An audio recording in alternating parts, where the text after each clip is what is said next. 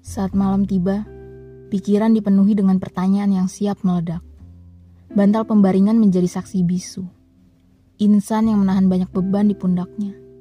Matanya bengkak, menatap lirih ke sudut ruangan dengan isi kepalanya yang tidak karuan.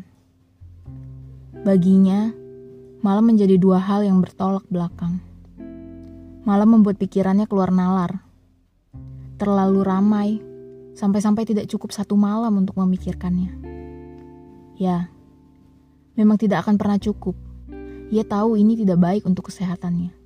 Namun, hanya di saat malam juga yang dapat membuatnya puas untuk menangis sampai sesegukan tanpa dilihat orang lain.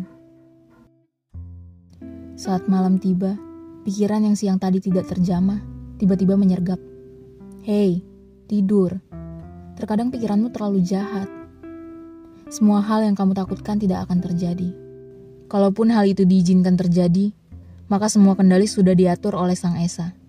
Sudah, percaya saja, dan jangan lupa untuk bawa semua itu dalam rapal doamu. Selamat malam dan selamat tidur. Aksara abu-abu.